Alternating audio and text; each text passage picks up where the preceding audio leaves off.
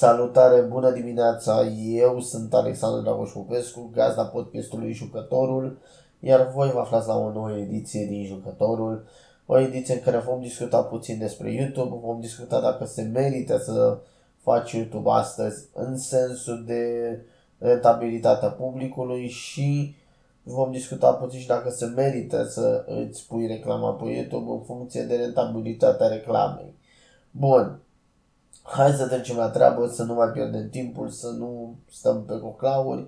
Podcastul ăsta nu va fi foarte lung și va fi un podcast care îți va face un duș rece dacă ești vrăjit de publicul așa zis al YouTube-ului foarte mare. Și da, YouTube-ul are un public foarte mare, dar nu este un public țintă pentru majoritatea chestiilor.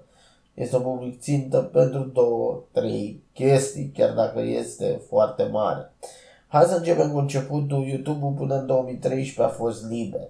Pe vremea aia încă existau anumiți adulți, nici pe atunci foarte mulți, dar existau anumiți adulți pe YouTube care urmăreau conținut în România și așa mai departe. Ulterior, din 2013 când s-a introdus monetizarea, totul s-a transformat în cum facem bani. Odată cu monetizarea s-au introdus și companiile deținute de televiziuni în online și au început să controleze ceea ce se întâmplă exact în online, care au dus totul spre a transforma online-ul, și mă refer strict la YouTube, într-o televiziune. Televiziunea, dacă te uiți acum pe Canal D sau pe Pro TV sau Antena 1, ele au un public țintă exact. Bătrânii și, bineînțeles, copiii. Pentru că ăia sunt toată ziua la acces direct, la măruță, la aia să vadă ce se întâmplă acolo. Ăia sunt oamenii care urmăresc al mierea scandalul lui Vulpița cu Viorel, al mierea scandal al lui nu știu cine cu nu știu ce. Omul care nu este în demograficul ăsta, nu e nici bătrân, nici copil, se duce la muncă, când vine de la muncă, în niciun caz nu e interesat să vadă ce a mai făcut Vulpița astăzi sau ce a mai făcut Viorel astăzi sau ce pastile mai vindește la televizor sau ce telenovelă nouă a mai scos nu știu ce televiziune. În niciun caz oamenii ăștia nu sunt interesați de chestia pentru că muncesc, sunt la muncă și preferă să vadă un film sau un serial bun.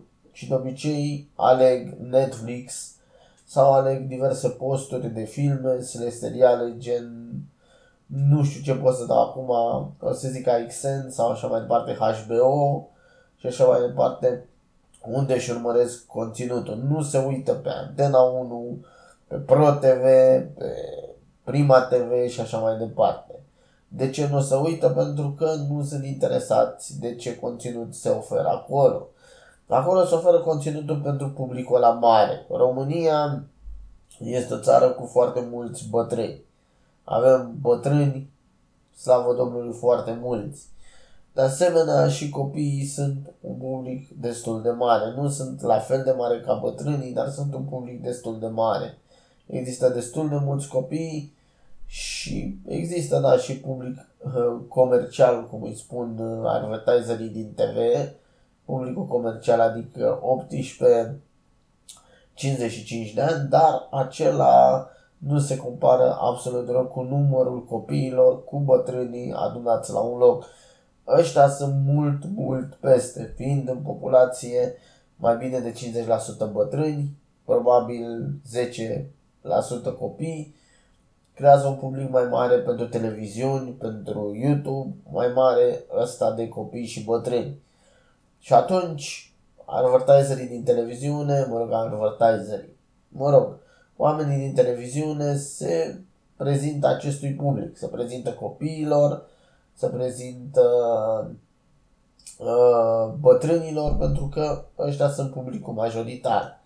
Și cui vrei să intri în publicul majoritar care sunt, repet, copiii și adulți. Asta se întâmplă și pe YouTube. Și pe YouTube e același lucru. Copiii slash bătrânii sunt publicul majoritar. Da, uh, o să zic eu unii, păi nu, nu, nu, la mine scrie cam 24-34 pe canal. Da, pentru că majoritatea copiilor când își trec vârstele pe YouTube nu și le trec vârstele reale, vârstele lor din buletin. Își trec acolo că au 30 de ani, 30 de ani, 20 de ani și așa mai departe. ei în realitate neavând niciodată, dar niciodată acele vârste, ne lovindu-se vreodată de acele vârste. Mă rog, ei le, le vor avea în viitor, dar nu le au acum, în prezent. Și ție, pe statisticile de la YouTube, o să-ți apară, bă, la mine se uită doar adulți, dar în realitate sunt copii. Acum, de unde dau eu seama că sunt doar copii? Păi, privește conținutul care prinde pe YouTube, privește conținutul care merge pe YouTube. Merge ceva pentru adulți? Nu, merge chestii pentru bătrâni. Chestii pe care bătrânii în general le fac. Adică gen, cum îmi iau o mașină la mâna a doua, la copii prinde, înjură pe CSGO, înjură pe Fortnite, joacă de CSGO, joacă de Fortnite, uh, fă provocări nebune, fă scandal pe YouTube și o grămadă de chestii de genul. La bătrân prinde, vorbește de politică, linge în fund un partid pe care și tataie îl susține. Înjură partidul pe care tataie nu-l susține, spune cât de nasol e partidul pe care tataie nu-l susține. Și din conținutul care e top de top pe YouTube, vezi că astea sunt urmărite. Muzică pentru copii, uh, conținut în general pentru copii și pentru bătrâni. Pentru că astea sunt. În trending mereu va fi populară, va fi acces direct, va fi muzică pentru copii gen tricky tricky și niciun mesaj în melodia aia și chestii de gen. Care chestiile astea trag un anumit public, copiii și bătrânii. Pentru că, repet, în România ăsta e publicul majoritar. Dar ăsta fiind publicul majoritar, te ajută să vinzi chestii, da, dacă vinzi dulciuri, respectiv pastile și chestii pentru bătrâni, proteze dentare, etc., da, te ajută. E un public bun, o să-ți cumpere produsele alea, o să fie folositor pentru tine, nu zic nu. Dar dacă vinzi orice altceva, vrei să vinzi o mașină nouă, publicul ăsta nu o să-ți cumpere o mașină nouă, că nu are bani. Să-ți cumpere o mașină bătrâni, în general nu au pensii foarte mari din care să-și permită să-și cumpere o mașină de, nu știu, 10.000, 20.000, 50.000, 100.000 de euro. Uh, nu o să stea să cumpere chestii, nu știu, prezervative, că mama ei nu folosește prezervative. Cine mai folosește prezervative? Nici nu mai e tata e potent la 70, 80, 90 de ani. Deci nu mai folosesc prezervative, absorbante nici atât că au trecut de chestiile alea, nu mai au nevoie.